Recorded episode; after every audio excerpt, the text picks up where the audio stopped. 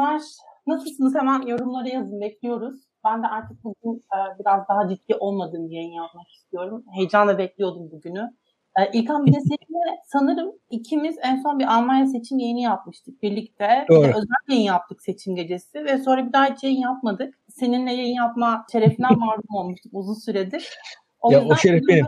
Fırsatı Teşekkür ederim. O fırsatı değerlendirelim bugün. Size gerçekten yorumları nasıl olduğumuzu yazın. İstanbul'da bir yandan hava karlı ve aslında inanılmaz kar da bekleniyor diye konuşuldu hep. Gerçekten de kar birikti. Beykoz'dan ben de gözlemleyebiliyorum. Beykoz diye vurguluyorum çünkü Beykoz İstanbul sayılmıyor pek. İzmir'de hava nasıl? Yani İzmir'de karımsı şeyler yağdı ama yerde tutmadı tabii ki İzmir olduğu için burası. İzmirliler olarak biraz heyecanlandık. Hatta ben bir ilkokulun yanındaydım. Kar yağmaya başladı sıra teneffüs zili çaldı. Çocuklar bir desibel re- rekoru kırdılar o sayede böyle kar yağmasını bir heyecanla, mutlulukla, çığlık atarak karşıladılar. Ee, ama bu çığlıkların ötesinde hani much ado about nothing yani kuru gürültü oldu İzmir'de aslında tabii. Yani böyle bir ortada kar mar yoktu işin açıkçası. Ama gerçekten de soğuk bir Mart'ta hakikaten Mart kapıdan baktırır kazma kürek yaktırır denilebilecek. O eski takvimlerdeki fırtınaları hatırlatan. Ben de programlara isim bulurken özellikle gerçekten o fırtına takvimine falan bakıyorum artık. Ve iklim olaylarına falan bakıyorum orada. Bugüne bir koca karı fırtınası falan düşüyordu. O yüzden çok biraz 8 Mart ruhuna uymayacağı için o yüzden tercih etmedim. İsmi var değil mi? Tabii tabii. Aynen öyle. Koca karı fırtınası işte 9 Mart'ta falan oluyor. O yüzden onu koyacaktım ama pek olmadı yani. 8 Mart ruhuna yakışmayacağı için koca, koca karıdan vazgeçtim kendi adıma. Öyle O komik bir olay biliyor musun? Yani Almanya'da da şey şöyle bir şey yapıyorlar. Artık işte hep Hans'tır, şudur budur diye isimlendireceğimize göçmen isimleri koyalım diye bir e, trend başladı. İşte Ayşeler, Fatmalar, Ahmetler filan bu tür isimler konuluyor. Elektrikler de yok İbrahim Bey. Nereden yazıyorsunuz bilmiyorum ama acaba bir Isparta şeyi yaşar mıyız yine? Umarım ki Ya olmaz. şöyle Amerika'da biliyorsun fırtınalara özellikle kadın isimleri veriliyordu. Onun üzerine bir e, yine kadın düşmanlığı var mıdır yok mu o tartışmalar olmuştu diye hatırlıyorum. Japonya'da tayfunlara galiba daha çok erkek ismi veriliyordu. Orada yani orada bir kültürel şey var. Hani bu fırtına kadın mıdır erkek midir bir de cinsiyeti üzerinden de e, o Üzerine pronoun tez üzerinden bence. Üzerine tez yazılır bunun gerçekten. Onu da konuşabiliriz aslında. Bu şey çok güzel bir yorum. Gerçekten bu meteorologların yüzüne kimse bakmıyor. Bu o şey duygusunu. Yani bir yazın ne yazık ki orman yangınlarını yaşadık. Hı. Orman yangını uzmanı insanlarla tanıştık. Hakikaten insanların hayatlarında bir uzmanlıkta ve o an o 15 dakikalarını yaşıyorlar. O duyguyla bir de meteorologlara da yine aynı şekilde şu anda ilgi var, alaka var. Yazın kimse yüzlerine bakmıyor meteorologların genelde. Daha şanssızlar ve belki de şanssızlar umarım hiç yüzlerine bakılmaz deprem uzmanları yani. Hani onların 15 dakikası tabii çok çabuk geçiyor ve hani artçı, öncü vesaire o tarz tartışmalar da ister istemez mesleğine göre değişiyor. Her mesleğin kendi e, rolü var. Türkiye'de sanırım en bereketli meslek komplo teorisyenliği ve uluslararası siyaset uzmanlığı herhalde. Onlar her gün konuşabiliyorlar. Öyle deprem olmasına, fırtına çıkmasına falan gerek yok. Her gün konuşulabiliyor.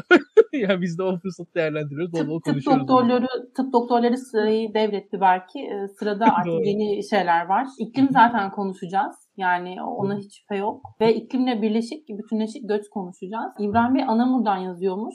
Umarım bir an önce elektrikler gelir ama bilmiyorum kaç saattir yok, nasıl, geçici bir durum mu? Umarım bir Isparta yaşamayız. Evet gerçekten belki 15 dakikalığına ünlü olacak belki de senin de söylediğin gibi. Neyse yavaş yavaş başlayalım istersen artık. Bugün hem dış siyaset için özel bir gün belki. Hani Türkiye adına, Türkiye'nin oynadığı rol adına. Bir yanıyla hemen Ukrayna'da çatışmalar devam ediyor. Rusya'nın işgali devam ediyor. Bir yanıyla aslında da Kılıçdaroğlu'nun Diyarbakır ziyaret, ziyaretiyle başlamak istiyorum aslında. Eğer bizim iç politikaya yönelik sonra belki bu Ukrayna meselesinde daha derinleştiriyor oluruz. Kılıçdaroğlu'nun Diyarbakır ziyaretinin zamanlamasıyla mı başladı? Ne dersin? Bu ziyaret neleri kapsadı, neler konuşuldu? Senin paylaştığın bir liste vardı. Neler söylersin? Kaç şey söyleyeyim ben. Şimdi Cumhuriyet Halk Partisi'nin bir şöyle söyleyelim. Cumhuriyet Halk Partisi'nin mesela HDP ile olan ilişkisi konusunda ben daha önce şunu demiştim. Cumhuriyet Halk Partisi HDP arasında bir ittifak imkanı yok. Gerçekçi olmak gerekirse. Yani Türkiye'de olabilecek şey. Cumhuriyet Halk Partisi'nin bir HDP politikası olması ihtimali var. Yani HDP'ye dair bir politika sürer Cumhuriyet Halk Partisi. Sürebilir daha doğrusu. O imkan var aslında. Yani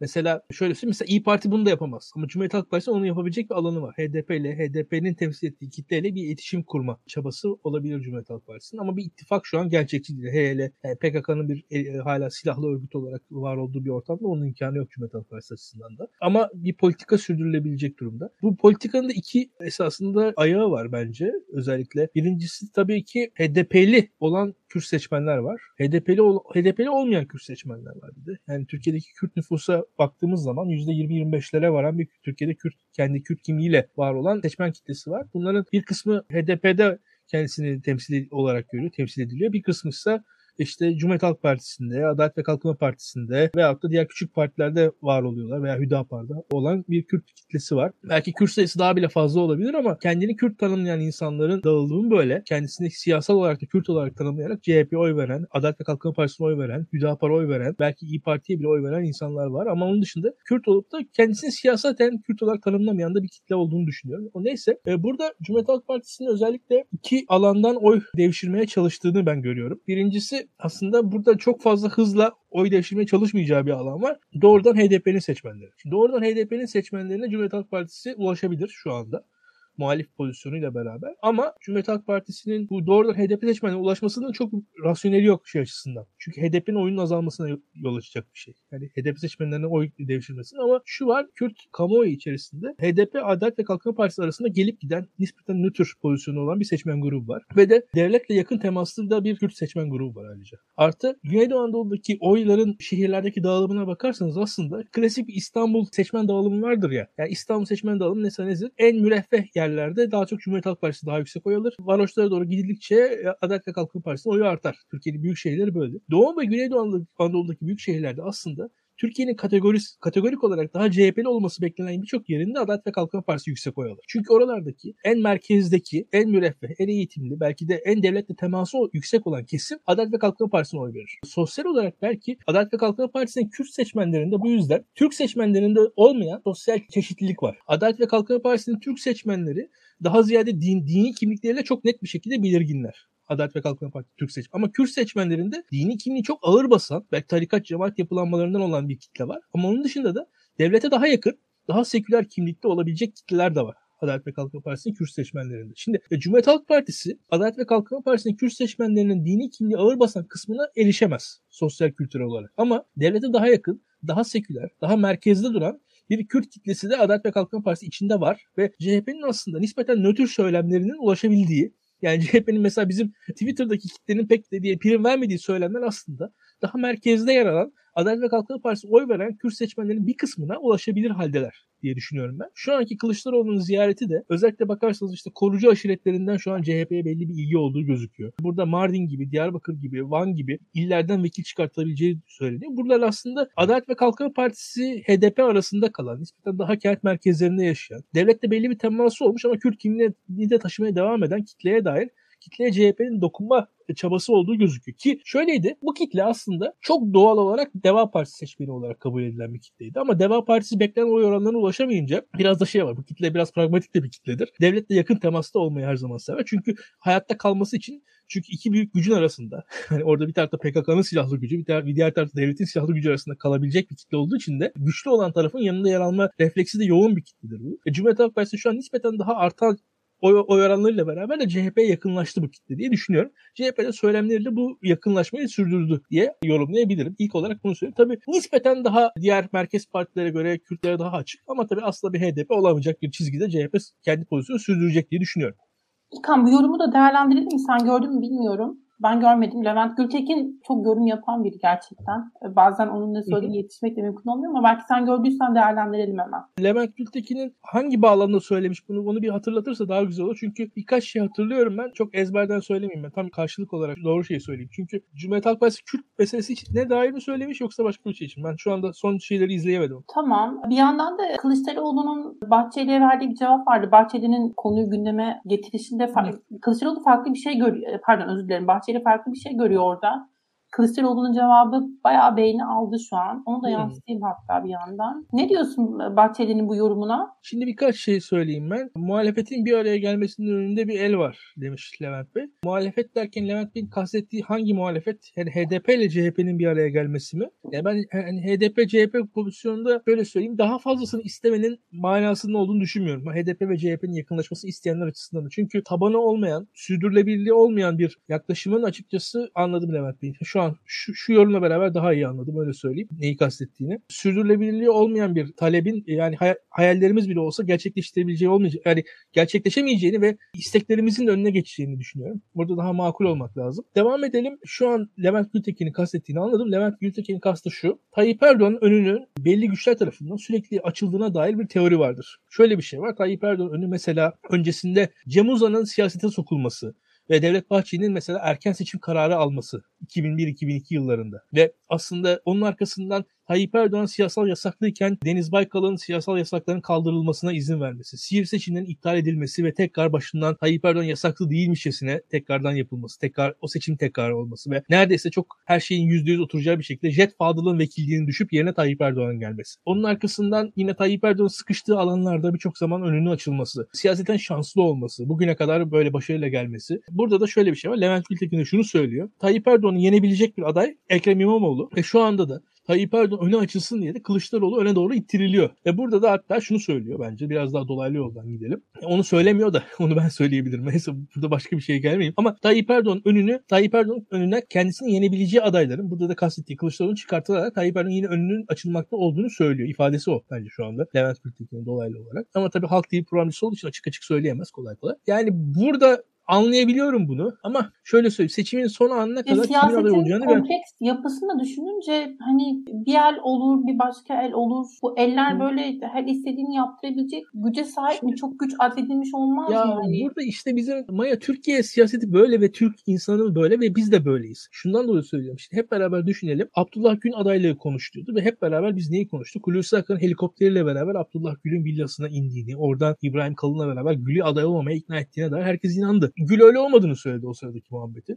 O sıradaki tartışmanın. Ama birçok kişiyi de inandırabildiler. Öyle de böyle. Şimdi Abdullah Gül'e o an sen aday olma Muharrem İnce çıksın. Tayyip Erdoğan'ın karşısında de, dedi mi acaba birileri? Bence demedi ama demiş olabilir miydi? Olabilirdi. Yani yüzde yüz bilemeyeceğimiz şeyler bunlar açıkçası. Orada benim görebildiğim şey daha ziyade Abdullah Gül adaylığını engelleyen birisi varsa geçen seçimde o Meral Akşener'di. Meral Akşener'in kendi adaylığı Abdullah Gül adaylığını engelledi. Çünkü biz şunu biliyorduk ki Abdullah Gül karşısına bir muhalefet adayı çıktığı zaman bir muhalefet adayını seçimin ilk turunda yenebilecek pozisyonda değildi diye düşünüyorum. Orada yani muhalefet adayını yenebilmesi imkansız. O yüzden de bu devam ve geleceğin ittifaka katılması konusunda ise ben o zaman biraz daha ters düşünüyorum Levent Gültekin'de öyle söyleyeyim. Çünkü Deva ve Geleceğin benim tahmin ettiğim katkıyı yapmadığını ben görüyorum bu ittifaka. Yani o konuda Deva ve Gelecek'ten ben daha umutlu bir insandım ama Deva ve Gelecek daha ziyade kamu, kamudaki güçleriyle ittifakta varlar. Yani Deva ve Geleceğin Millet İttifakı'ndaki pozisyonu ya benim gözümde neredeyse Vatan Partisi'nin Cumhur İttifakı'ndaki pozisyonuna benzer bir pozisyon. Yani İnsan kamuda kaynağı güçlü. olarak mı bakıyorsun? Ya kamuda güçlüler. Yani MİT'te güçlüler. Adalet Bakanlığı'nda güçlü. Anayasa Mahkemesi'nde güçlü bu insanlar. Şu anda mesela Deva Partisi'nin Anayasa Mahkemesi'nin Deva Partili o insanların çok iyi arkadaşlarından Anayasa Mahkemesi üyeleri var. Hiçbir Cumhuriyet Halk Partisi'nin e, partinin yakın arkadaşı Anayasa Mahkemesi üyesi değil. Yani bakarsanız şu anki MİT Müsteşarı Hakan Fidan Ahmet Davutoğlu'nun zamanında vekil yapmak istediği bir insandı. Yani MİT Müsteşarı Türkiye'deki en güçlü ikinci, üçüncü adamlardan bir tanesi. Devam edelim. Hulusi Akar şu an hala bence ordunun başında. Milli Savunma Bakanı olsa da bence bir askeri pozisyonda. Hulusi Akar neticede Genelkurmay Başkanı olmasında giden yolu açan insan Abdullah Gül ve Kayserili olmasının etkisi var. Bir Kayserili Hulusi Akar'ın önüne Abdullah Gül açmak istedi. Tanıdığı bildiği bir insandı. Ben bunu da biliyorum yani. Abdullah, Abdullah Gül'ün tanıdığı bir insandı Hulusi Akar. Zaten o Necip Fazıl vesaire günlerinden, Kayseri Lisesi zamanlarından falan biliyorlar birbirlerini bu insanlar. Hani belli bir muhitin insandı. Fehmi Koru'yla falan da ilişkileri zaten gözüktü ondan sonra. Yani hani hakikaten orada bir ilişkiler biçimi var. E şimdi bunu görüyorsunuz o ilişkiler yani kamuda, devlette Deva Partili yapıların, Gelecek Partili yapıların bir gücü var. Ona benzer bir güç Cumhuriyet Halk Partisi'nin %30 oyu olsa da son Cumhuriyet Halk Partili açıkçası vali ne zaman Türkiye'de vali oldu? 25 sene önce falan vali oldu. Devam edelim. Son Cumhuriyet Halk Partili Anayasa Mahkemesi üyesi ne zaman Anayasa Mahkemesi üyesiydi? Yani muhtemelen 2010'da falan üyeydi en sonunda. Ondan sonra emekli oldular Cumhuriyet Halk Partisi. Şu an Anayasa Emekli. Mahkemesi'nde muhalif kararlara, şer yani kararlara genelde şart düşen üyeler aslında belki deva ve ge- geleceği bilmiyorum ama deva bağlantılı diyorsun. Aslında şu an Zühtü Arslan değil mi? Şu an Anayasa evet, Mahkemesi Başkanı. O da tabii yine Gül'e yakın aslında bir isim. Dolayısıyla evet, Dava'ya yakın bir evet. isim de. Biliyorum yani biliyorum o isim. Yani hani yani Zühtü Aslan'ı mesela ya şimdi ben Zühtü Aslan adını daha öncesinden bilirdim. Yani çünkü o da liberal camia falan bilirdi bu insanın isimlerini öyle söyleyeyim yani. Burada ona benzer Peki orada şey, şey var. katılır mısın? Yani Deva ve Geleceğin ittifakta olması en azından AK Parti'ye ne AK Parti'ye bir şekilde oy veren ama diğer ittifakın kazanmasından dolayı kendini gergin hissedenlerin sandığa gitmemesi ve AK Parti'ye oy kullanmaması. Diğerleri gelirse de bu kadar kötü olmaz düşüncesini sağlama anlamında yani AK Parti hmm. seçmeninin aslında mobilize olmasını engelleme anlamında işlevi var mı? Kendi kazandırdıkları Millet İttifakı'na eğer ittifakın parçası olurlarsa hmm. kazandıracakları oylardan ziyade belki diğer tarafı demobilize etme anlamında sence faydalar olur mu? Biraz da belki böyle bakmak, yaklaşmak gerekebilir. Doğrusu güzel bir düşünce. Ben tam böyle düşünmemiştim açıkçası. Yani ben özellikle aldıkları oylarla etkili olmalarını isteyen bir insanım. Hakikaten aldıkları oylarla etkili olsalar daha da güçleri büyürdü. Abdullah Gül'ün adaylığı için de ben öyle demiştim. Abdullah Gül'ün adaylığına ben kategorik olarak karşı çıkan bir muhalif değildim. Yani o benden daha muhalif insanlar var yani o konuda. Ama Abdullah Gül %1-2 oyun arkasını, %1'i 2 oyu arkasına alarak aday olmasını, muhalif aday olmasını pek hakkaniyetli bulmazdım. Ama Abdullah Gül hakikaten mesela kendi %10 oyuyla karşılığında aday olabilseydi açıkçası o zaman ben en azından daha kazanma ihtimali yüksekti Abdullah Abdullah Gül'e belki de alan açılamasını destekleyebilirim ama şu anki halinde mesela destekleyemem. Devam edeyim. İttifakta yer alabilirler ama ittifakta yer almalarının etkisi nasıl olur? Şimdi orada Saadet Partisi'nin yeri var zaten ittifakta neticede.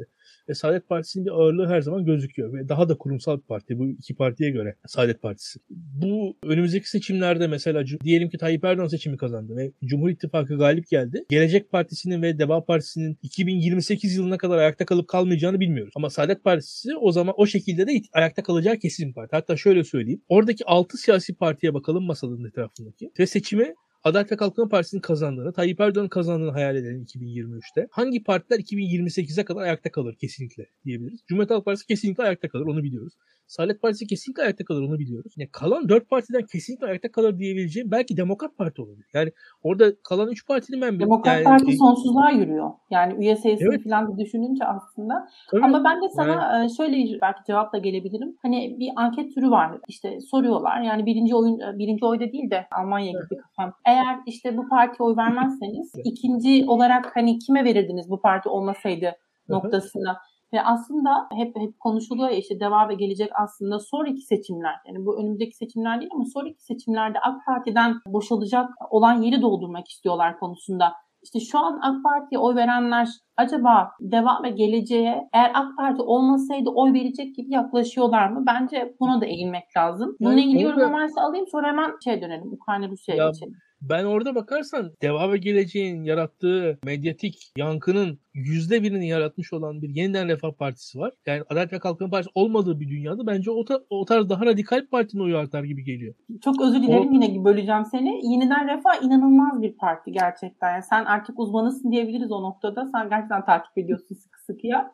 Ve şu an aslında pandemiyle ilgili yasakları kalkmasında falan da ciddi rolleri var. Ne dersin? Onu da araya ben böyle sıkıştırayım. Var. Kesinlikle var. Yeniden Refah Partisi ben ciddiye alıyorum. Ve Yeniden Refah Partisi bir, bir, bir alan buldu kendisine. İslami kesim doğrudan konuşmayan bir yapı. Yani İslami kesimde birçok söz dolaylı olarak söyleniyor. Yeniden Refah Partisi'ne destek de açıkçası dolaylı muhalefeti çok güzel açıklıyor. Yeniden Refah Partililer en azından Yeniden Refah Partisi diye bir gerçek orada giderek büyüyor. Ha bu şöyle demektir. Senin anlattığın siyasetsizleştirme ve apolitikleşme üzerinden pasif bir yani Adalet ve Kalkınma Partili seçmenlerin pasif kalmasında dolaylı yollara yoldan etkileri olabilir mi diyorsun. O ilginç bir şey. Yani bu biraz hatta bana şeyi hatırlattı. Sol küçük yapılar Maya seçimlerden önce mesela boykot kararı alırlar. Seçimlere işte katılım %75 olur. %25 halk bizim bizi dinledi falan derler ondan sonra. Şimdi bu, bu anlattığın şey tabii ölçülebilir bir şey değil. Yani o yüzden de hani Deva Partisi var diye muhalefette sandığa gitmeyen Adalet ve Kalkınma Partiler kimlerdir? Var mıdır öyle bir kitle? Mevcut demokraside ancak sandığa gidenleri sayabiliyoruz. O yüzden de olmayan bir seçmeni sayamayız diye düşünüyorum. O tarafından hani anlattığın şey hakikaten iyi bir teorik bir yapı ama onun ölçülebilir bir metrik tarafının yani gerçekliği yok o yüzden onu söylemem lazım. O çok hani hakikaten çok enteresan bir şey söyledin çünkü onun düşünülmesi gereken bir şey ki gerçekten siyaset aslında kendi seçmeni sandığa götürmek ve rakip seçmeni sandığa götürmemekten ibaret bir şey. Ve orada da bu bir işlevi olabilir. Yani gerçekten hem işlevi ama ölçülür mü? Yani ölçülebilmesi de zor anlattığın şey. Çünkü niye seçmenler sandığa gitmeme kararı alırlar veya gitme kararı alırlar? Hatta ya geçen seçim hatırla. konuştuk. Yani, Muharrem İnce'ye geleceğim. Hı, evet. Ya bak bizim seçmenler şöyle bir şey var Türkiye'de. Öyle bir durum. Mesela geçen seçimde bizim sosyal medya fenomeni Pukka vardı. Muharrem İnce'nin smokinli falan bir fotoğrafını yayınlayarak böyle böyle olacak Türkiye falan demişti ve tüm sosyal medyadaki insanlar Pukka o fotoğrafı yayınladı diye Adalet ve Kalkınma Partisi tetiklendi ve oy vermeye gittiler. O yüzden seçimi kaybetti diye inanan bir inanılır bir, bir, bir iki gün geçmişti. Bir 12 saat falan insanlar Pukka yüzden seçim kaybettik diye düşünmüşlerdi. Türkiye öyle garip bir yer. Böyle ne nedendir, ne niçindir, hani nasıl olmuştur falan öyle basit kolay açıklamalara doğru gidiyoruz diye düşünüyorum ben. Pek öyle... Ama ben e, bu deva ve gelecek demobilize işlevini biraz da bu helalleşme, Kılıçdaroğlu'nun helalleşme söyleminde görüyorum. Yani helalleşmeden, helalleşmeyle bence amaçlanan AK Parti'den büyük oy mobilize, yani AK Parti'den büyük oy devşirme değildi bence. Bence CHP'nin tehdit olmadığı, bu ülkenin, bu ülkedeki herkesle aslında benzer nokta, benzer değil ama ortak noktalarda buluşabileceğinin mesajını belki vermek istiyordu diye düşünüyorum. LDP ile ilgili yorum var.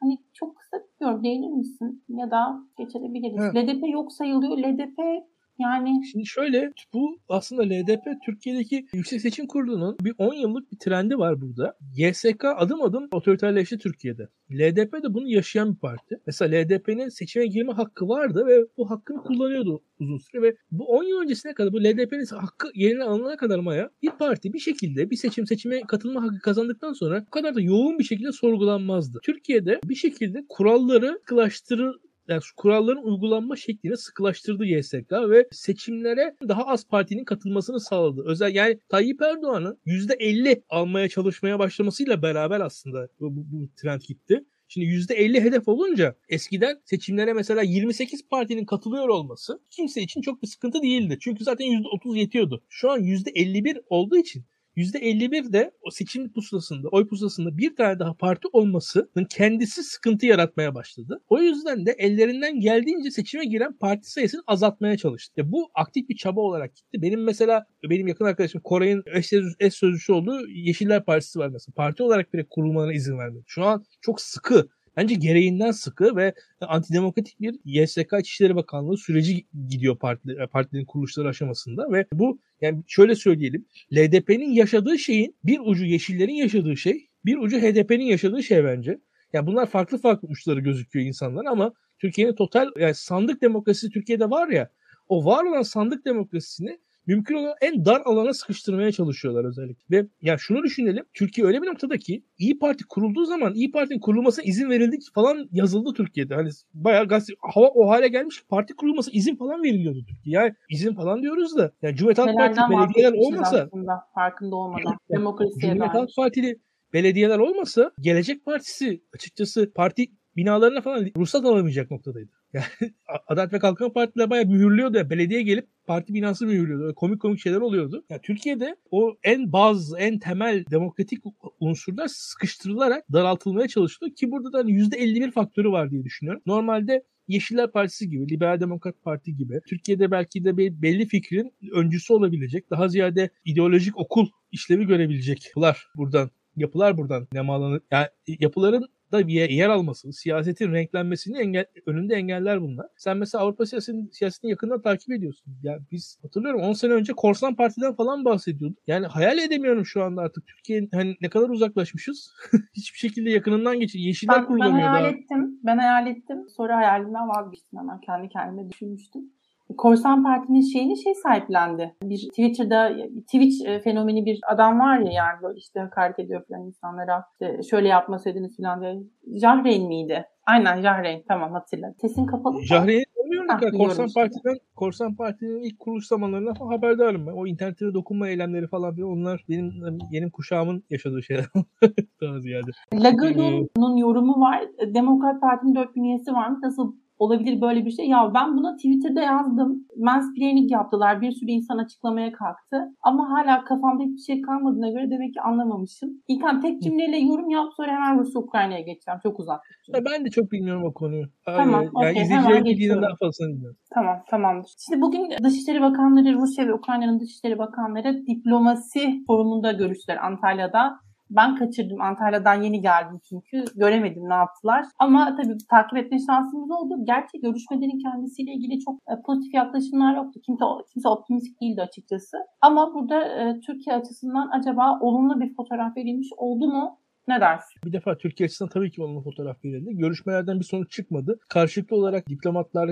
bakanlar birbirlerini alt etmeye çalıştılar. Çeşitli açıklamalar yaparak. İşte yetkisi vardır, yetkisi yoktur. Bizim amacımız şu, amacımız bu falan diye böyle bazı sözler söylediler. Bu görüşmenin amacı şu Maya. Mevcut krizin yarattığı sıkışıklık ortamında ülkeler, iki ülkede farklı opsiyonları önlerine koymaya çalışıyorlar. Yani bir defa masaya oturduğunuz zaman öyle ya da böyle bir şekilde o masadan bir şeyle kalkıyorsunuz. Yani bir defa masada olduğunuzu gösteriyorsunuz. Orada bir muhatap olduğunuzu gösteriyorsunuz. Şu an mesela Ukrayna açısından şöyle bir durum var. Rusya'nın muhatabı olduğunu kanıtladı. Rusya açısından şöyle bir durum var. Çılgın bir işgalci ülke değil, diplomasi masasında olan bir ülke olduğunu kanıtladı aslında. Dünya sistemine bir şekilde tekrar dahil oldu kendince. Bu, bu buna yaradı ama tabii ki acı savaş devam ediyor. Bir değişiklik yok orada. Yani peki şey geçeyim hemen. Madem hani bununla bütünleşik olarak belki değerlendirebilirsin. Türkiye'nin Türkiye burada aslında şu anki kabiliyetiyle, şu anki politik manevralarıyla ya da şu an aldığı kararlarla işte boğazların kapatılması ile ilgili bir şeyler açıklandı ama orada herkesin herkes için kapatıl böyle bir, bir farklı dil kullanılmaya çalışılıyor. Farklı bir küstürmeme siyaset izlenmeye çalışılıyor. Sence doğru mu yapılıyor?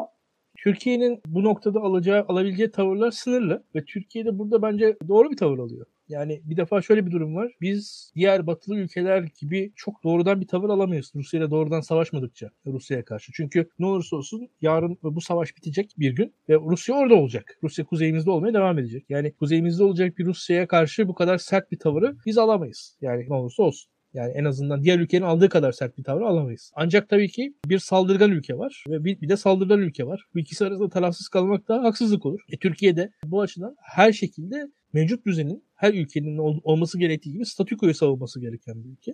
Yani statükoyu da savunca yani nedir bu? İşte toprak bütünlüğü en basitinden. Yani Birleşmiş Milletler şartları bunlar. Toprak. Toprak bütünlüğünü savunmak açısından da Ukrayna'nın yanında yer alması gerekiyor. Türkiye'nin kendisinin zaten Kürt meselesi gibi bir meselesi var ve bunu ekledi düşündüğünüz anda zaten neden toprak bütünlüğü savunması gerektiği ki düşünün Rusya kendisine yakın bir azınlığın haklarını korumak için bir ülkeye müdahale ediyor. Yani veyahut da antidemokratik gördüğü bir yapıdan dolayı müdahale. Yani Türkiye bunu kabul edemez. Rusya'nın argümanlarını Türkiye'nin kabul etmesi devlet olarak mümkün değil. Bu yüzden Türkiye ne olursa olsun Ukrayna'nın yanında yer alacaktır. Bu Ukrayna'nın yanında yer almasının da belli ölçüleri var. Çünkü Türkiye Rusya ile büyük bir ticaret ortağı. Belli ölçülerde Rusya'nın yanında yani Rusya ile ticaretini bitirmeden, Rusya ile kendi ilişkilerini bitirmeden Ukrayna'nın yanında pozisyon alacaktır. Yani yapması gereken, alması gereken pozisyon budur. Türkiye'nin aldığı pozisyondan bağımsız ama başka bir şey oluyor bence Maya. Bu savaşın kendisi Batı'yı Türkiye'ye yaklaştırıyor aslında. Bir de öyle bir şey var. Yani savaşın kendi Türkiye bir şey yapmadan mevcut savaş haliyle beraber Türkiye'nin şöyle söyleyeyim Türkiye arsa değeri artıyor.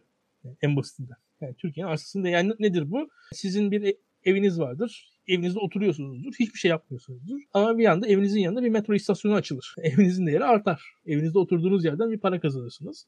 Bunun gibi bir, bir şey yaşandı Türkiye yaşadı şu an Türkiye. Çok basitçe söyleyelim. Türkiye'nin son birkaç yıldır herhangi bir Amerikan lideriyle Amerikan üst düzey yetkisi yaptığı görüşme, görüşmesinde ilk defa F-35 S-400 gündemi ikinci plana atıldı. Türkiye normal bir ülke olarak ilk defa Amerika ile konuşmaya başladı. Bu bence çok önemli Türkiye açısından. Ee, Batı sisteminin içine Hocam, girdik tekrar. Çok özür dilerim. Kaçırdım sanırım. Bugün bugün olan görüşmeyi mi söylüyorsun? Telefon görüşmesini ya da başka bir yere Bugün, önceki, bugün daha önceki görüşmeler hepsini Genel olarak Mesela, o zamanlarda. Tabii, tabii. Tabii tabii tabii. Yani ondan önce Blinken'le de görüşüldü. Yani Biden'la da görüşüldü. Şu an bugün bugün Biden'la daha önce Blinken'le görüşüldü. Ve burada bu görüşmeler e, geçmiş olsun arkadaşımıza. Bu görüşmelerin hepsinde Türkiye bir defa değeri yükselmiş bir ülke olarak karşısına çıktı dünyanın. Öyle söyleyebilir. Çünkü Rusya meselesi öyle büyüdü ki Türkiye asla Batı'nın Orta Doğu'da yani sorunlarının e, ne diyelim çok arkaları yani Türkiye'ye dair sorunları Amerika için Batı için çok da arka plana atıldı. Aslında bunun Türkiye'ye başka açılardan etkileri de olacak. Yani Türkiye'de senin e, yine bir teorin vardı bu savaş durumuna geçmeden önce. Acaba bu çatışma ortamı olursa, savaş olursa Türkiye'nin çeperinde bu aslında Türkiye'deki seçmenlerin düşüncelerini nasıl etkiler? Ya da genel olarak hükümete verilecek destekler nasıl etkileyecektir süreci diye ama sana dönmeden ben burada belki ekleme yapabilirim. Hani Almanya açısından da belki değerlendirmek için ben de paylaştım hani Twitter hesabımdan. Dışişleri Bakanı Bayer'ın yaptığı açıklama gerçekten hiç beklenmedik, inanılmaz sıcak bir açıklamaydı. Nihayet konuşabildik gibi bir tonda böyle bir açıklama yaptı ve işbirliği yaptıklarını söyledi aslında. Bence bu şey, bu bir değişimi yansıtıyor.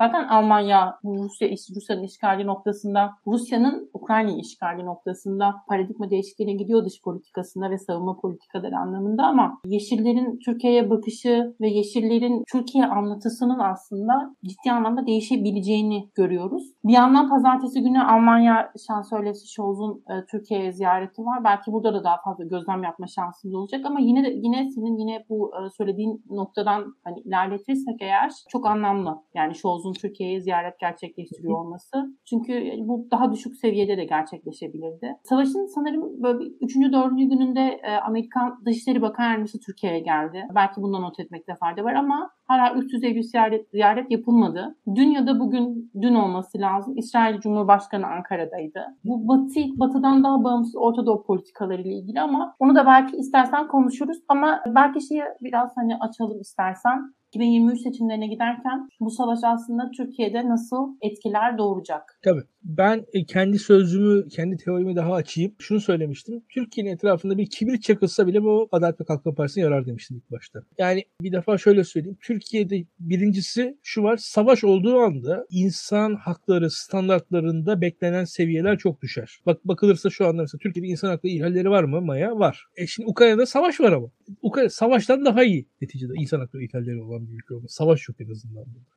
Yani bir defa o beklentilerin düştüğü bir, beklentiler genel olarak düşüyor. Türkiye etrafında her yerde barış olsa ve Türkiye'de o zaman dünya Türkiye'deki insan hakları ihlallerini belki ilk derdi yapabilirdi. Devam edelim. Türkiye Yine etrafında bir savaş olduğu zaman ne, neleri ölçüyoruz? Diyoruz ki Türkiye'nin işte silah sanayisi bu kadar, Türkiye'nin buğday üretimi bu kadar, Türkiye'nin işte ihracatı bu kadar, ithalatı bu kadar. İşte yaptırımlardan bahsedeceğiz belki. Onlarda hani büyük rakamlardan konuşacağız. İşte Türkiye'nin işte kıyıları bu kadar. O metrik olarak ülkeler değerlendirilmeye başlanıyor savaş e, durumunda. Şimdi dünya ülkeler metrik olarak değerlendirilince e zaten Türkiye büyük bir ülke. Türkiye Rusya hariç e, coğrafyasındaki en büyük ülke.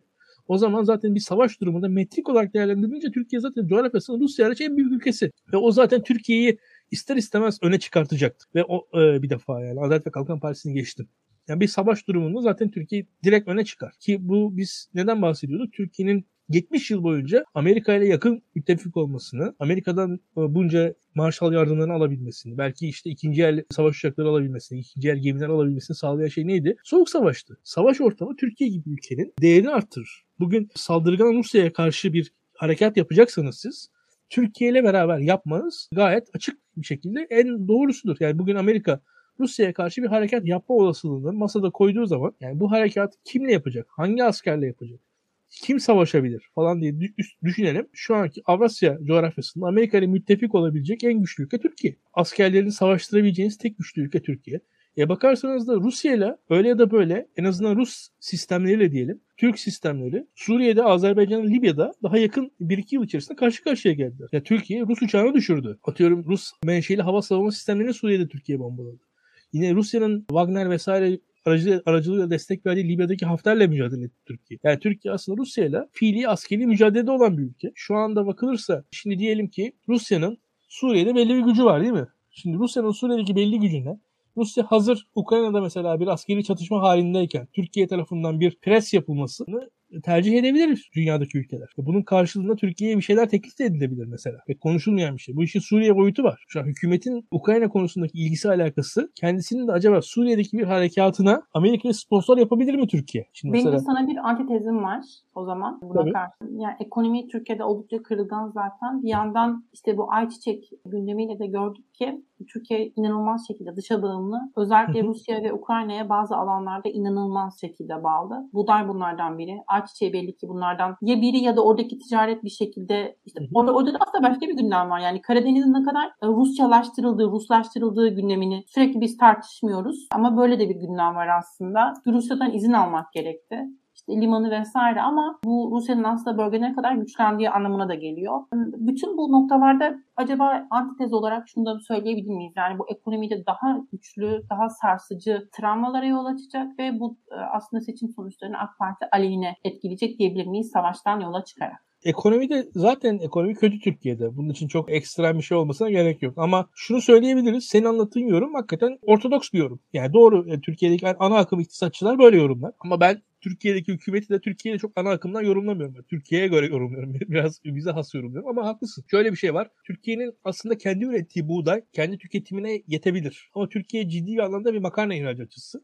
E, e, ve buğdaylar makarnaya dönüştürülüyor ve Türkiye'nin yakın coğrafyasında Afrika'ya falan satılıyor. Yani orada öyle bir e, alver durum var. Türkiye ithal edip ihraç, ihraç eden bir ülke. Gübre de çok doğru. Gübre esas sıkıntı. Buğday, buğdayda Türkiye ihracat yapamaz. Oradan bir kaybı olur Türkiye'nin diye düşünüyorum. Rusya ve Ukrayna'nın özellikle tahılda ihracat yapamaması, yapamayacak duruma gelmesi Çin ve Türkiye gibi nispeten daha maddi gücü yüksek ülkeler bir şekilde bu buğdayları alırlar. Ama es, bu işin sonu daha ziyade Afrika ülkelerine patlar diye düşünüyorum. Yani orada hani kıtlık, kıtlık falan diyorsan yani orada bir maliyet maliyet Türkiye yaşar. Kıtlık, ee, daha ama, fazla göç, kuraklaşma, yani biraz daha Afrika yaşar. Göç. Türkiye açısından da şöyle söyleyeyim sana. Ayçiçek yağı konusunda haklısın. Ayçiçek yağı konusunda gerçekten Türkiye'nin yıllardan beri gelen giderek büyüyen bir sıkıntısı var. Ve Ukrayna'nın zaten hani milli çiçeği neredeyse. Orada orada bir sıkıntı yaşayacağımız açık. O ayrıca bir o, o, o sıkıntı gerçek yani.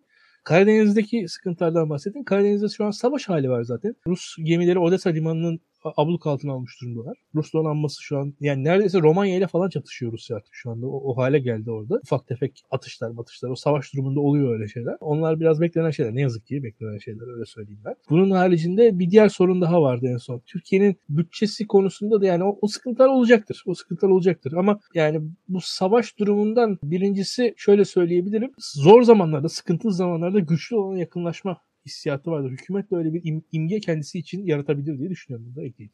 Aslında neden sen Ukrayna işgaliyle ilgili neden şimdi sorusuyla ilgili birkaç şey söyler misin? Onu konuşmuştuk yayın öncesinde ama evet, atladım. Tabii, tabii. Ya bu çok ilginç bir şey aslında. Ukrayna ya onu düşünmek lazım. Rusya açısından ya karşımızdaki ülke çok büyük bir ülke Rusya. Rusya'nın da, da demografisine düşünmemiz gerekiyor. Rusya demografik olarak nüfusu azalan ve nüfusu azaldıkça da güçsüzleşen bir ülke. Rusya ciddi korkulara sahip bir ülke. Rusya'nın bakarsanız coğrafyası doğal sınırlara sahip değil. E bununla beraber de Rusya'nın o kendi korku iklime e, egemen oldu diye düşünüyorum. Bundan en altta o korku iklim var ve bu adım adım yani şu an biz ön alıp bir şekilde yabancıları kendi ana kıtamızdan daha öteye ittirmezsek ileride yani 2030 2030'larda, 2040'larda azalmış bir nüfusla, yaşlanmış bir nüfusla düşmanlarımızı İlkan düştü galiba. Ben o zaman devam edeyim kaldığımız yerden. İlkan'ı beklerken bir yandan. Bundan sonra yaptırımları konuşmayı aslında hedefliyordum. Ha İlkan geldin. Tamam harika. Geldim. Geldim. Geldim.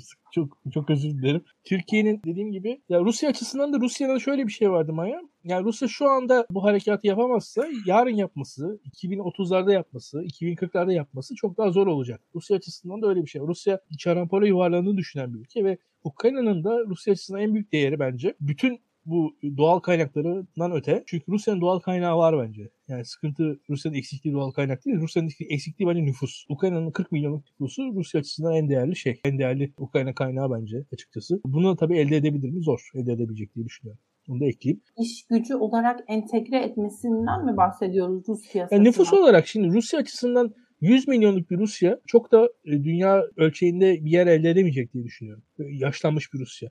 Ukrayna'nın 40 milyonluk nüfusu, Belarus'un 7-8-9 9 milyonluk nüfusu, belki Kazakistan'ın nüfusları. Bunun yanında Baltık ülkelerinde %25, %30'luk bir Rus nüfus var. Oranın nüfusu 6 milyon, bir 2 milyon Rus da orada yaşıyor. Moldova'da biliyorsun Transdniester bölgesi var. Moldova'da da bir %10 Rus nüfus var. Yani Rusya aslında tüm Rusları toplayarak kendisinin maksimum nüfusa ulaştırmaya çalışıyor diye düşünüyorum. Yarın özellikle Çin karşısında Rusya'nın yarın muhtemelen gelecekte daha doğrusu yarın diyorum. Yani gelecekteki en büyük risk alanı belki de Çin olacak. Çünkü Rusya'nın karadan işgal edilmesi kolay değil. Tarih bize bunu gösterdi Maya. Bunu Napolyon beceremedi, Hitler beceremedi. Ama belki Çin arkasında bir buçuk milyarlık nüfusuyla becerebilir. Böyle bir riske karşısında karşılık e, daha yüksek bir nüfus arkalarında görmek istiyor olabilirler diye düşünüyorum. Aslında Belarus'u da o noktada şimdi sen söyleyince tekrar kafamda heyecanlandıran bir ülke beni. Çok az şey bildiğimiz ve çok az konuşabildiğimiz bir yer. Bir yandan ve Rusya kültürüne, siyasetine aidiyet ilişkisi de aslında belki konuşulmayı hak ediyor. Ama ilerleyelim. Yaptırımlar konusuna gelmek istiyorum biraz. Bu yaptırımlarla ilgili sen biraz daha diyorsun ki bu tam anlamıyla hakkıyla uygulanmıyor ve bunun hakkıyla uygulanmamasının yol açacağı bazı etkiler var. Tam bu ifadeyi kullanır mısın bilmiyorum ama Batı'nın iki yüzlü olduğunu hı hı. söyleyenler var. Sen de biraz aç istiyorum bu konuda ne dersin? Şimdi bir defa biz şunu gördük. Rusya 1990'lardan e, itibaren komünist sistemden ayrıldıktan sonra oligarşik yapılar iş yapan bir hal, ülke haline geldi. Batı da bu oligarşik yapıları besledi aslında. Ve nasıl besledi? İlk başta özelleştirmelerle batılı şirketler Rusya'nın doğal kaynaklarına, fabrikalarına, kurulu güç, gücüne bir el koydular diye düşünüyorum. Arkasından e, bu oligarşik yapılar buradan elde ettikleri karları Batı ülkelerine götürdüler. Bu Batı ülkelerine giden karlar da Batı ülkeler tekrar Rusya'ya geri döndü. Yani böyle bir para devri daimi yaşandı Rusya ile Batı ülkeleri arasında. Ve batılı sermaye grupları da bundan faydalandılar. Biz Rus kirli parasının Batı ile Rusya arasında gidip geldiğini gördük. Öyle ki ben benim açımdan çok ciddi bir olaydır Maya. Şu anki Rus mevcut Merkez Bankası Başkanı kadın dünya tarafından dünyanın en başarılı Merkez Bankası Başkanı seçildi 2-3 defa. Yani Rus Merkez Bankası e, ya ismini şu an yanlış söylemeyeyim de bir Tatar kökenli birisi olması lazım. Hanımefendi 3-4 defa dünyanın en başarılı Merkez Bankası Başkanı seçildi. Çünkü bu sermaye hareketlerine çok güvenli bir şekilde yapılmasını sağladı. E, tüm dünyada Rusya'nın Merkez Bankası Başkanı ne kadar başarılı olduğunu anlattı durdu. Yani halbuki başarılı olarak kurduğu şey şuydu. Rusya ile Batı arasındaki sermaye alışverişinin e, güvenli bir şekilde ve beklenilir bir şekilde sağlanmasını sağ yapılmasını sağladı. Şimdi bu aslında bildiğiniz Rusya'nın örgütlü, organize ve kurallı bir şekilde soyulmasını sağlaması başarı olarak adlandırıldı. Yani bunu saygıdeğer falan bulmuyordum ben. Eskiden beri bulmuyordum. Onu söyleyeyim. Bunun arkasından batılı ülkelerin yapılarına Rusya'nın sermayesi bir şekilde müdahil olabildi. Batı'nın iç, iç işleyişine müdahil olabildi. Nasıl oldu bu? Şöyle söyleyelim. Mesela yani Gazprom Avrupa futbolunun sponsoru haline geldi. Putin oligarklarından Roman Abramovich Chelsea'nin sahibi haline geldi. Birçok oligark Batı'da çok ciddi emlaklar aldı, mülkler aldı, mülkler satın aldı. Batı'da yatırımlar yaptı. Batı sistemin içine girdi. O gelen paradan Batılılar çok memnunlardı. Hiçbir şekilde rahatlarını bozmadılar. Rusya'nın, Rus devletinin üst düzey, üst kademe kişilerin hepsi Batı'da kendilerine bir ev, bir araba, bir ciddi şekilde bir orada ekonomik altyapı sağladılar. O, o kapitalin oraya götürülmesine hiç rahatsız olmadılar Batı'da. Ve bu bu bence bir kirli ittifaktı diye düşünüyorum. O kirli ittifakın ortasında çıkan para da Putin'in seçilmesi için kullanıldı. Yine o para tekrar Rusya'ya geri geldi Batı'da. Araya gireyim mi? Buyur. Şey diyecektim yani bu yaptırımlarla ilgili Peki yani acaba şuna, şuna ne dersin? En başta izole edilmiş bir Rusya görseydik, en baştan aslında yaptırım olarak değil belki ama bu burada oligarkların parasının işleme konulamaması söz konusu olsaydı belki bugün yaptırımların kendisinden hiç bahsedemiyor olacaktık ve Rusya'da daha radikal bir söylem görüyor olur muyduk acaba?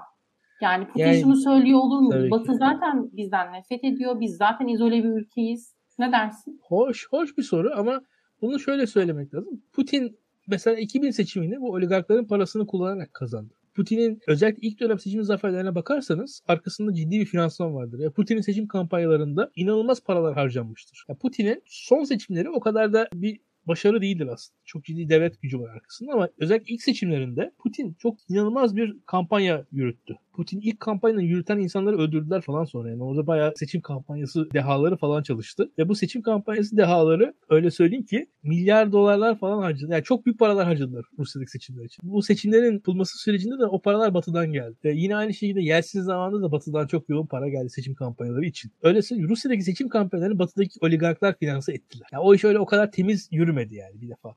Yani şu anki seçimde şu anki Rusya'da üste çıkan insanların o üste çıkış süreçlerini Batı finanse ettiği bir şekilde. Şimdi bir de o taraf var o işin. Ben o kadar yani senin dediğini anlıyorum. Yani Batı efendim şöyle şöyle yaparsa böyle böyle. Ya şu anda da Batı'nın yani Batı'nın öyle bir gücü illaki olur. Yani o ticaret yapıyorsun sen mesela işte doğal gaz almazsan bir gücün olur zaten. Öyle söyleyeyim. Ve o devam edelim. Putin'in en büyük başarısı neydi zaten? O 2000'lerin başında artan petrol fiyatlarıyla beraber, emtia fiyatlarıyla beraber Rusya'nın zenginleşmesini elinden geldiğince halka yayabildiği kadar yaymasıydı. Ve o, o zenginleşmenin arkasında yine batı firmaları vardı. Yani Rusya'nın mesela artan Putin zamanında arttırdığı çünkü Rusya'nın mesela petrol üretimi, doğalgaz üretimi Putin'den önceki süreçte düşmüştü. E, ve Putin zamanında batılı sermaye şirketi, batılı büyük sermayeli petrol şirketleri Rusya'ya girdiler, yatırımlar yaptılar ve oralarda üretimler arttı. Yani bunların hepsinin arkasında Batı şirketleri var. Batı'nın no, know var. Yani Batı'nın aklı var. Batı'nın sermayesi var. Putin zamandaki gelişmelerde. O yüzden de her alanda görüyoruz bunu ve şu anda etkilerini tekrar tek, tek, teker teker göreceğiz. Bu, ya bu yaptığımlar etkili olacak bak. Bu arada ben onu da söyleyeyim yani. Şu anki sen onu da soracaksın bana bu yaptırımların hiç gayet etkisi olacaktır. Öyle etkisi olmayacağını ben düşünmüyorum. Hiç küçümsemiyorum olacak bir şeyleri. Yaptırımlara bu... İsviçre'nin katılmasını peki?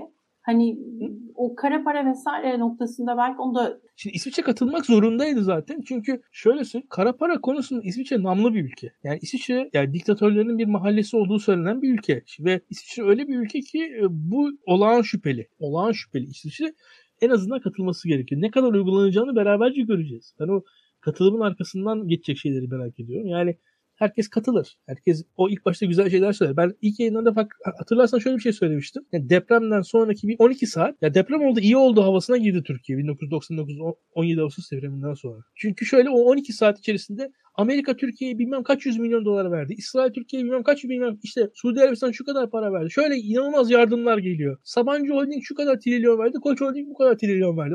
Her o haber inanılmaz büyük yardım işte temin, sözleri vardı. Herkes o yardım sözlerini verdi verdi verdi. Herkes çok mutlu oldu izlerken. Ben de izlerken inanılmaz yardımları topluyordum böyle kafamdan. Şu kadar yardım oradan geldi bu kadar yardım buradan geldi diye. Beni bilirsin. Yani orada topla, toplayacak hale geldim. Sonra baktık ki ya aslında yardımlar mardımlar falan orada siz bu deprem olduysa Türkiye'de o depremle e, yaşayan insanlar mücadele edecek. Öyle Amerika'nın yardımıyla falan filan o, o olay düzelmiyor. Yani o, o iş kendiniz ayağa kalkacaksınız açıkçası. İzmitliler ayağa kalktılar en sonunda. Öyle yardımla falan olmadı bu iş. E, burada da onu söyleyeceğim. Yani o yaptırım konusunda da gerçekleri yaşayarak göreceğiz. Kim ne kadar yapacak, ne yapmayacak. Şimdi, çünkü şu anda ben de o rakamlara bakıyorum. Hakikaten Avrupalılar böyle cidden direniyorlar. Helal olsun diyorsunuz. Bravo. Uygulama ne olacak bakalım göreceğiz. Yani çünkü şöyle bir şey var. Bugün herkes şeyden bahsediyor. Ukrayna'ya karşı Ukrayna'yı işte Batı şımarttı diyenler var. Efendim Batı silahlandırdı diyenler var. Bir yandan da bakıyorum Ukrayna ordusuna elindeki en ciddi silah Türkiye'nin verdiği insansız hava aracı. Ya bu kadar silahlandırmışlarsa nerede bu silahlar? Şu anda yeni yeni Mempesler, Stinger'lar falan ellerine geçiyorlar. Anti-tank füzeleri falan ellerine geçmeye başladı da bir, birazcık direniş gösterebilir hale geldi Ukraynalılar. 2014'te ya. işgal edildi Kırım. 2014'te işgal edilen Kırım'ın arkasından Ukrayna ordusu gerçekten kendi kendine bir şekilde renove etti. Ama silah bağlamında, silahlanma bağlamında, teçhizatlanma bağlamında öyle çok ileri gidemedi diye düşünüyorum. Yaptırımlarla ilgili bir de şey konuşuluyor. Yani işte deniyor ki yaptırımların uygulanabilmesi özellikle Almanya için söyleyeceğim ben. Çünkü diğer ülkelerin kamuoylarını ve anlamam çok mümkün değil. Bunun böyle olabilmesi, şu an yaptırımların uygulanabilmesinin anlamı aslında Ukrayna'ya elimizden gelen en büyük destekleri gösterelim değil. Tam tersi, tam tersi de değil ama başka bir açıdan tehdit çok ciddi ve biz de tehdit altındayız. O yüzden bu yaptırımların sonuçlarına biz de ekonomik olarak katlanmalıyız hissinin oluşması deniyor. Bence bu da bence dikkate değer bir nokta. Çünkü belli ki Ukrayna'nın işgali önlenemeyecek. Yani bu olacak. Bunun sonuçları nasıl olacak onu öngöremiyoruz ama bu süreç uzunca zaman devam edecek Çok gibi gözüküyor. güzel bu bu anlattığın şey önemli çünkü Avrupa'da bir paradigma değişimi oluyor. Yani bunu belki de seninle beraber konuşmak lazım. 100 milyar eurodan bahsetti Olaf Scholz. Bu kolay bir rakam değil ki yani onu da söyleyeyim 100 milyar eurodan bahsetti. Olay oldu bitti değil. Hala e, hala Almanya'da meclis var. O mecliste onaylanması gerekiyor. O bütçe olması gerekiyor falan. Hiç kolay değil o işler ama o konuşmanın yapılmış olması bile bir paradigma değişikliğini ifade ediyor ki %2'ye er geç getireceğim dedi. 100 milyar euro ayrıca söyledi. Kolay bir şey değil ki Alman ordusunun durumu var. Bir de biliyorsun yani Almanya'daki işte mesela aratırsa arkadaşlar bulabilirler. Mesela harbe hazırlık oranları diye bir şey vardır. Hani ordunuzda aslında 80 tane atıyorum uçağınız var, savaş uçağınız var ama o an savaş çıksa çalıştırabileceğiniz 40 uçağınız olduğu ortaya çıkar, çıkıyor. Mesela Almanya'da böyle raporlar hazırlandı. Almanya'nın atıyorum işte 40 tane savaş helikopteri varken Onların ancak 15 tanesi uçabilir olduğuna dair raporlar çıktı. Almanya'da böyle o, o rakamları şu an afaki söylüyorum ama yakın yani %50'nin altında neredeyse birçok savaş sisteminde Almanya aslında envanterindeki silahların çalışır halde olmadıklarını, çalışır halde tutulamadıklarını, bakım eksikliğinin olduğu falan ortaya çıktı. Öyle bir durum var ki Almanya'da bu aslında 1945 sonrası Alman kültüründe ordu övünülen konumda değil. Almanya'da askerlik, kahramanlık, şehitlik bu kavramlar övünülen, insanlık tarafından, insan tarafından saygı gösterilen, insanların olmak istedikleri şey değil. Mesela Türkiye'de asker olmak diye bir şey var. Almanya'daki Alman gençlerinin hayallerinde asker olmak yok. Yani Türkiye'nin Türkiye'nin belki geçmez hatta.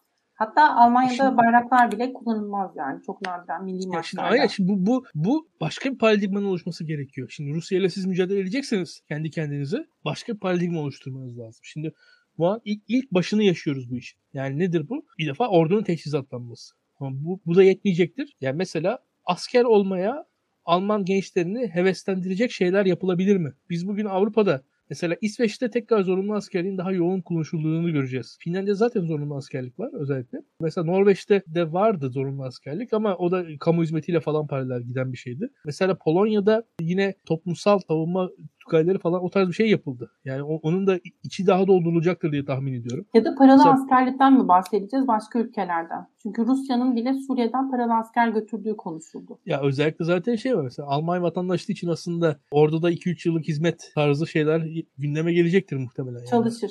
biz çalışır. şu anda hep şeyden bahsediyoruz. Mesela Türk doktorlarının Almanya'ya göçünden bahsediyoruz. Belki yarın bir gün askerler de gider Almanya'ya. Yani hani hiç belli olmaz. Tarz şeyler de görebiliriz. Bir lejyoner sınıfı falan Almanya oluşturabilir ve Belki de talep de Macron'un. Avrupa ordusu fikri de belki daha güçlenir bu süreçte.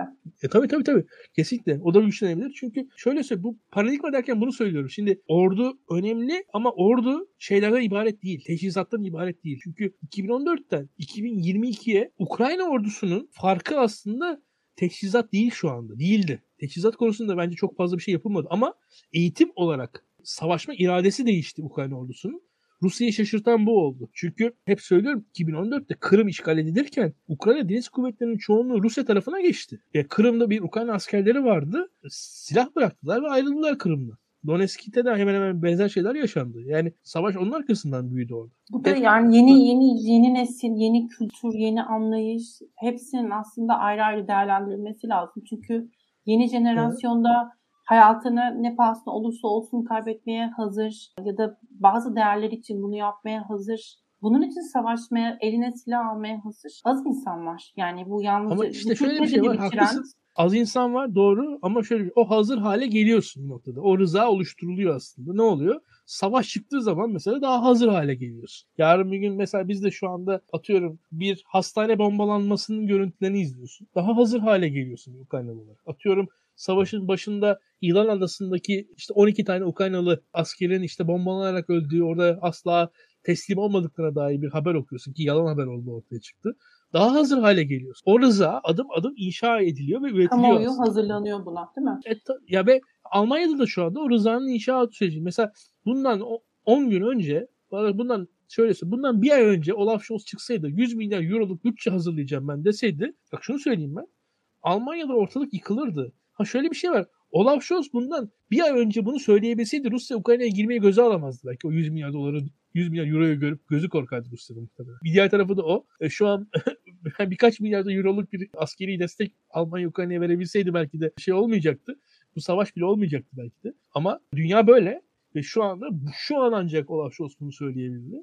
Ve şundan bahsediyoruz. Almanya'nın belki de ana akım partiler arasında Rusya'ya en yakın parti Sosyal Demokrat. Almanya'nın kendi varlığı büyük savaş karşıtlığına ve kendi varlığının iki dayanağından bir tanesi yani bu Yeşil Barış Hareketi'dir bu. Yeşil ve Barış. Diğeri de savaş karşıtı yani ekoloji ve savaş karşıtlığı ile beraber büyüyen bir harekettir Yeşiller. Yeşillerin olduğu, sosyal demokratların olduğu bir hükümette Hür demokratlar resmen e, inisiyatifi ele aldılar ve onun çizgisine geldiler. Neden? Bu Ukrayna'da yaşananlar yüzünden. Yani, Demokratlar e, para harcamak istemiyordu. Yani ek bütçe oluşturması, bütçenin bu Evet. şekilde silahlanma için kullanılması aslında onlar için tabunun yıkıldığını gösteriyor. ya yani CDU ve. CSU'nun olmadığı bir hükümette bu kararın alınabilmesi gerçekten Ya zaten şöyle bir Güçlü. şey var. Hristiyan demokratlar dışarıdan destek vereceklerini söylediler bu kararlara. Çok çok ilginç şeyler yaşanıyor. Gerçekten çok ilginç şeyler yaşanıyor. İlgiyle izliyorum ve yani bir, bir paradigma değişiyor gözümüzün önünde. Nereye kadar değişecek? Neler hani bu, bu iş şöyle bir, bir şey var. Mesela Almanya çok tartışmanın artık bir alışkanlık haline geldiği de büyük. Ben bu bağlamda şeyi falan da okudum. Almanya'da mesela bir drone tartışmaları var. Alman ordusu silahlı drone kullanmıyor. Acaba kullanacak mı kullanmayacak mı mesela? Şimdi Alman ordusu ilkesel olarak silahlı drone kullanmıyor mesela. Şimdi bunu, bunu şu an Türkiye'de bir insanlar söylesen gülerler. Yani hakikaten gülerler ama gerçekten şimdi Alman savunma sanayi uzmanları falan var. Neden silahlı drone kullanmıyoruz onu anlatıyorlar. YouTube'da uzun uzun videoları var. Ve kendileri de gülerek söylüyor. Bizim ülke böyle falan diyorlar yani. Şimdi Almanya öyle bir yer. 6 ay sonra öyle bir yer olmayacak Almanya. Bunu da söyleyeyim. Yani bu Almanya... paradigma değişimini aslında yeni dünya noktasında tartışıyorsak eğer kesinlikle bunu tartışıyoruz ilerleyen zamanlarda. Hatta bir spoiler verelim.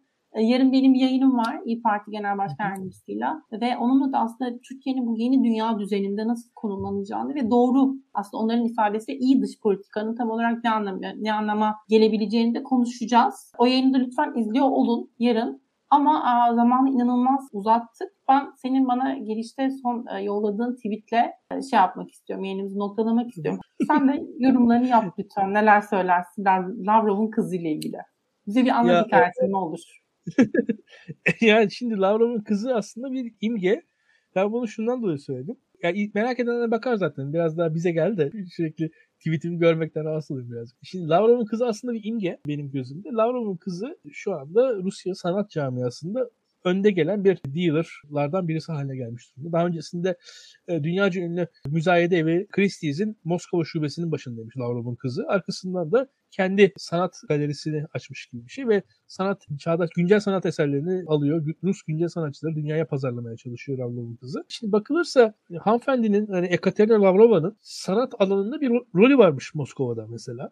Bu tamam güzel ama şunu gösteriyor bize. Sanat alanında rolü olan insanların da aslında devletle bir temasları olabiliyor. Yani sanat bu kadar da tertemiz hale getirmemeli bizi diye düşünüyorum.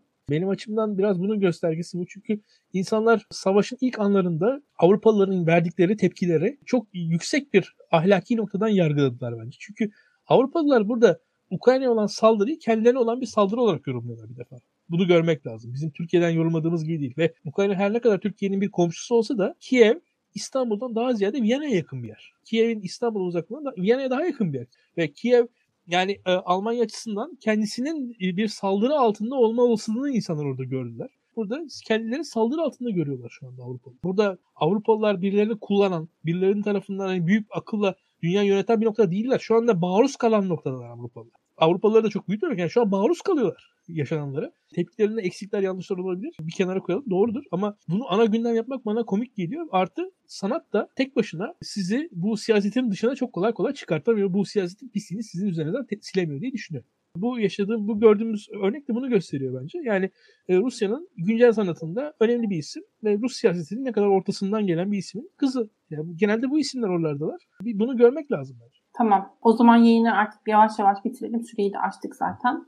Çok teşekkürler izlediğiniz için. Yayını beğenmeyi, paylaşmayı lütfen unutmayın. Abone olmayı unutmayın kanalımıza eğer yayınların devam etmesini istiyorsanız. Bu gerçekten değerli ve önemli. Ve lütfen gerçekten ne düşünüyorsanız samimi olarak yazın. Çünkü hakaret de dahil aslında. Genelde hepsine bakıyoruz ve değerlendiriyoruz kendi içimizde.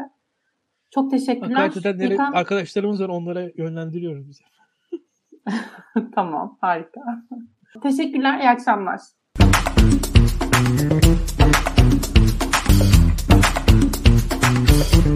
Thank you.